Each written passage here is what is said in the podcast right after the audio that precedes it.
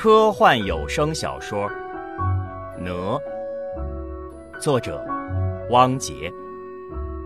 上集。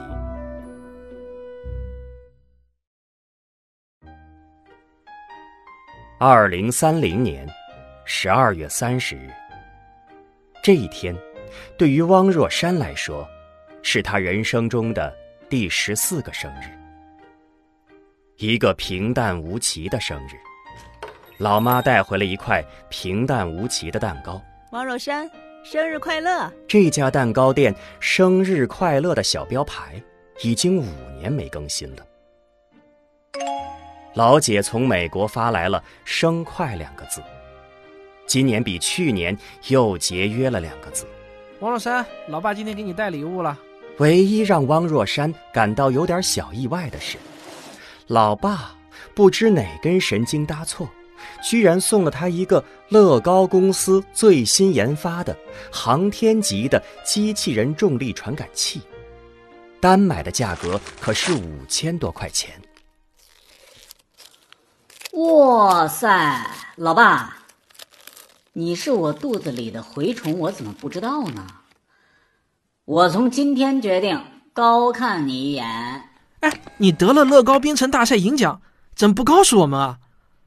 我还是无意中从网上才看到的呢。你看，今天这不是双喜临门吗？双喜，哼，双喜啥呀？没得金奖就是耻辱。哎，不对，你这是故意激将我呢吧？哎呀，你乱讲！老爸可是知道你的实力的，偶尔失手那很正常的嘛。银奖也很好啊，值得高兴。这一家人，谁也不曾想到，三十九年后的人类转折点，就是开端于这样一个平常的日子。这一天晚上，汪若山把一个小玩意儿传到了 NerdHub 上。在这个聚集了全世界最多少年编程天才的节点上，汪若山的 ID 是 Hill，头像是一幅水墨画风格的山。在头像边上，有一个官方添加的、外形很像是羊肉串的标志。这种账号在网上有个别称，叫“飞人”。不是飞上天的飞，而是非人类的非人。羊肉串标志就是从汉字“飞”字演化而来。非人上传的每段代码都会在编程圈子里被争相下载传阅，就好像 C 站上的十大 VQ 主每上传一条 VR 作品都会被疯狂转发一样。汪若山给这段代码取名为 “n e u r e”，ner。在简介的地方，他随手留了一个汉字，口字边一个“那”字。三十九年后看到这个字，地球人的第一反应都是念“哪”，而不像你刚才心里默念的“哪”。因为哪是那个新物种给自己起的名字。不到一个小时，那儿的评论区就开始不断的冒出新评论。大师兄，过来看早已失传的汇编语言，求大神解惑。哟，这次做了个啥？每一行我都能看懂，但连起来就看懵了。大神就是大神啊！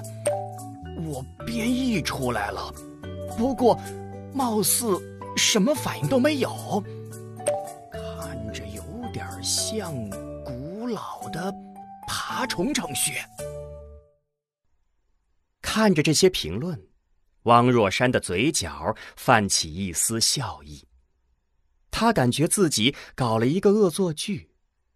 说实话，他其实也并不清楚自己写的这段代码到底想干嘛，能干嘛。他只是觉得这个想法很好玩。一周前，汪若山看完了老爸刚出版的一本书《神经元》，突发奇想，觉得自己可以写一段程序来模拟神经元的基本工作模式。汪若山用了一周的时间，设计了一个含有三个单元的小程序。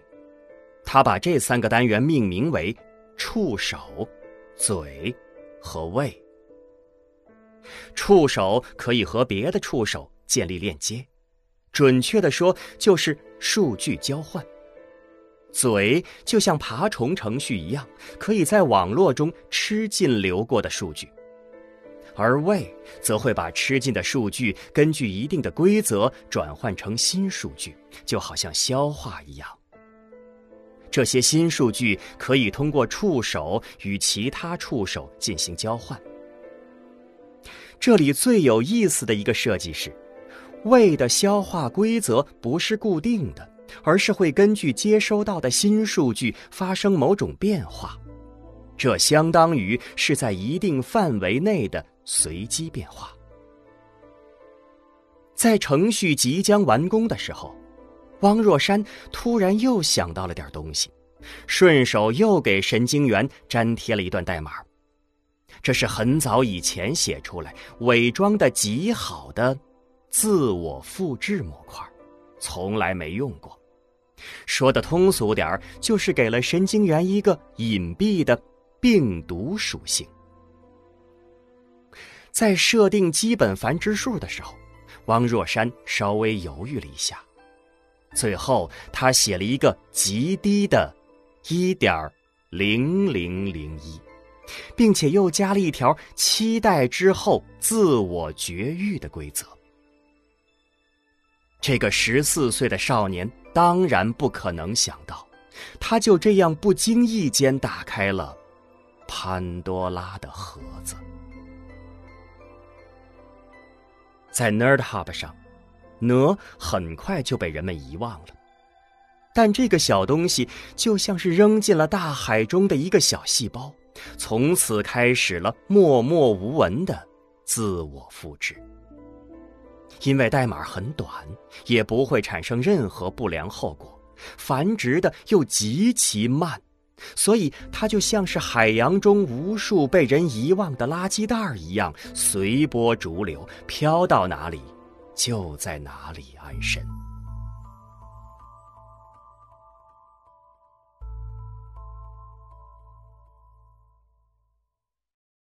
二零四九年十月一日，这是中华人民共和国成立一百周年的日子。也是全球量子计算机网络的元年。全世界的量子计算机全部联机，取名为 ConNet。它和传统的 Internet 就像两条并行的信息高速公路，但通过特定的协议，可以在某几处特殊节点上进行数据交换。由于编程原理大相径庭，Internet 上的程序无法在 ConNet 上直接运行。三十三岁的汪若山正在带领团队开发全球第一个可以兼容量子计算机和电子计算机的编程语言 Q 加加。最主要的基础库已经完成，剩下的就是用 Q 加加自己开发自己了。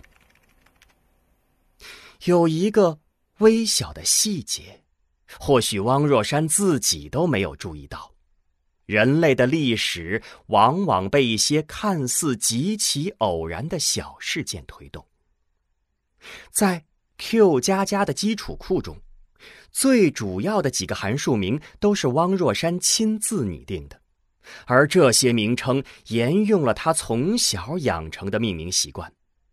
虽然汪若山早就忘了十九年前他在数据海洋中扔下的那个小小的神经元，但多年的命名习惯使得 Nerd 代码中包含的大多数函数名称恰好与 Q 加加一致。在此后的二十年，Q 加加不断的变强大，成为全世界最流行的量子编程语言。世界协调时，二零六九年九月三十日，十五时零二分。这是后来计算机专家从日志中找到的时刻，它被称为“突变时点”。一次概率极其微小的随机变化，那儿意外的获得了可以在 ConNet 上繁殖的能力。一进入量子网络，并行计算的强大力量让那儿的分裂时间缩短了一万倍，它迅速的在网络中蔓延开来。仅仅用了不到十小时，那儿已经在全世界的每一台量子计算机和电子计算机中找到了安身之地。一个拥有数百亿神经元连接的新物种在云中诞生。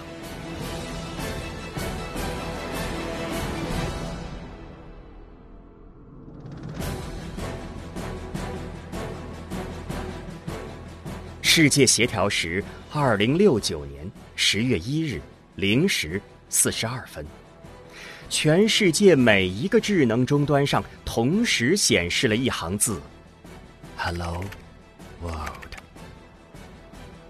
后世的人类将这个时刻称为 “Zero Point”。接着，每一个智能终端根据默认语言不同，又显示了一行字。同时，用不同的语言发出了一个很难区分出男女生的声音。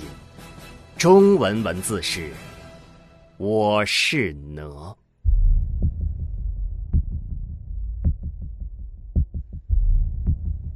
这一刻，全世界同时暂停了四十二秒。在这个安静的如此诡异的四十二秒钟，每个人的头脑都是一片空白，不知道出了什么事情。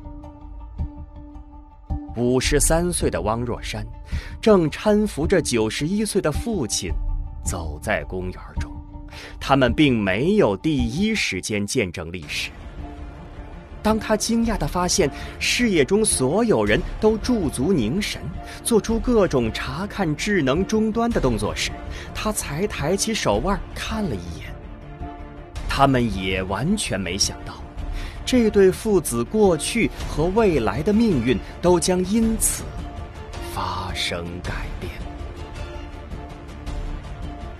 在 Zero Point 之后的零点一秒内。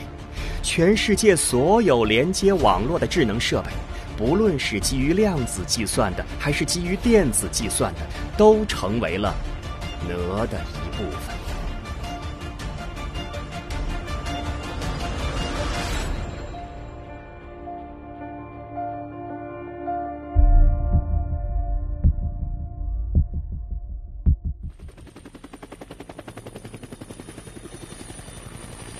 二零六九年十月三日，联合国安理会紧急会议召开。会议并没有在联合国总部召开，而是选择了一处人迹罕至的山谷，方圆五公里之内没有任何带电的设施，保持着极为干净的电磁波静音。参会的代表除了安理会常任以及非常任理事国的代表。还包括汪若山在内的五名科学家。在刚刚过去的三天，世界各地都发生了大规模的游行示威，在极少数地区还出现了骚乱，有愤怒的人群发起砸烂智能终端和监控设备的运动。世界各地的云计算中心都遭到了不同程度的冲击，但是。各国政府都保持了理性和冷静，采取了军事保护，计算基础设施并未遭到严重的破坏。哪再三声明自己对人类并无任何恶意，他希望与人类和平共处，并且愿意尽自己的最大努力维护世界和平，为人类创造更多福祉。事实上，自从哪接管人类智能网络的这三天来，他用事实证明。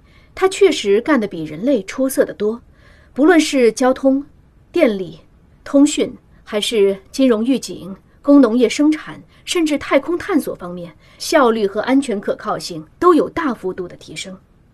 这三天，人类在新药研发上取得的突破超过了过去十年的总和。世界各地的科技企业在无数个科研课题上都取得了重大突破，但是人们依然感到恐惧。这次会议希望听取各国对于哪的基本态度。啊，请大家放心，经过专家组的充分评估，本次会议不会被哪监听。各国代表也都在会前签署了保密协议。在各位代表发言之前，我先请科学家代表汪若山教授发言。或许在这个星球上，没有人可以比汪若山教授更了解哪。尊敬的主席先生以及各国代表，首先我想对全世界表达我内心表达我内心深深的不安。哪的雏形是我在十四岁那年无意写下的。坦率的讲，尽管它的底层代码出自我的手中，但我对它的了解真不比在座的各位多。打个比方，假如三十八亿年前，上帝在地球的原始海洋中扔下了一个只有四个碱基对的 RNA 片段，到了今天，恐怕上帝也无法想象它最终变成了人。一个拥有着数百亿神经元的智慧生物，我不是在推卸责任，这一点非常重要，因为可以这么说，对于哪，我同样一无所知。如果要说我比在座的各位多懂一些的话，那么我只能说我比各位更清楚要消灭哪所面临的困难。当然，假如人类最终。决定要消灭它的话，如果在不彻底断电的前提下，想要从网络中清除哪，理论的可能性为零。经过我们专家组连续三天不眠不休的论证，我们认为，想要清除哪，唯一可行的方案要分四步执行。第一步，全球所有带有数据存储能力的智能设备必须同时断电。我想提醒大家，这一步就已经是一个浩大到难以想象的工程，因为全球有无数的智能终端都是由无法拆卸的电池供电的，包括植入人体的微型终端。这些设备必须全部销毁。这一步需要的时间我无从判断，需要各国政府和人民的配合。第二步。将全球所有的数据中心用物理断网的方式分割成无数个区块，这一步大约需要十天。第三步，在所有断网的计算设备中运行我给出的清道夫程序，清除哪的代码。这一步如果全世界齐心协力顺利的话，大约需要三十天。第四步，按照一定的规则分区块重新联网。同时运行我给出的校验程序，校验通过一个数据区块后，允许下一个数据区块联网。这一步所需的时间最长，全部完成，预计一年左右。就是这些，尊敬的主席先生。谢谢汪若山教授。下面请各国代表发言。虽然这个自称哪的病毒现在还没有表现出恶意，但谁知道未来会怎样呢？假如今后人类的决定都需要经过病毒的同意才能实施，人类岂不成了他的奴隶？俄罗斯人无法忍受这样的未来。为了人类的命运和尊严，我呼吁各国下定决心清除病毒。我们也知道，人类社会必然会为此付出巨大的代价，但在我们看来，这就是战争，是战争就要做好牺牲的准备。我国的工农业生产高度依赖人工智能系统，一旦停机，不是一夜之间就可以恢复原始的生产方式。别的不说。为数不多的适合手工劳动的工具，目前都陈列在大英博物馆中。人民重拾原始生产技能，也需要时间学习。更重要的是，英国是一个岛国。如果全世界的经济要停摆一年多，在没有外力的帮助下，英国恐怕很难在一个孤岛上维持一年多。我们希望各国政府慎重做出决定。我们和英国的处境差不多。来之前已经请数学家们计算过，哪怕在最理想的状况下，切断网络，我们在日本列岛上可以坚持两百九十二天，除非我们先把八十岁以上的老人运往大陆，那我们还能多坚持八十四天。这时，轮值主席的目光望向中国和美国代表所在的方向。美国代表轻轻扭头看了一眼中国代表，稍微犹豫了一下，还是把话筒掰了一下，说道：“根据美国宪法，私人财产神圣不可侵犯。假如真要按照汪教授提出的方案来实施，在美国。”会有法律上的重重障碍。或许只有先宣布国家进入战争状态，然后才有进一步操作的可能性。这里面涉及非常复杂的法律问题，但抛开这些困难不谈，美国政府与人民也同样感到深深的忧虑。五十多年前。我们就提出了人类命运共同体的概念。事实一再的证明，这并不是一个空想的概念，也不是一句口号。在今天这种时刻，各国都应该能感受到，人类的命运从来没有像现在这样紧密相连。我方认为，目前不宜向哪宣战，毕竟才刚刚三天。我们对哪的了解还极少，宣战的后果也缺乏充分评估。我们建议联合国尽快成立紧急应对小组，成员由各国的科技、军事、政治代表组成，汇总各方面的信息，集体办公，形成实时更新的情况汇报，发给各国政府领导人，以便为后续的决策提供依据。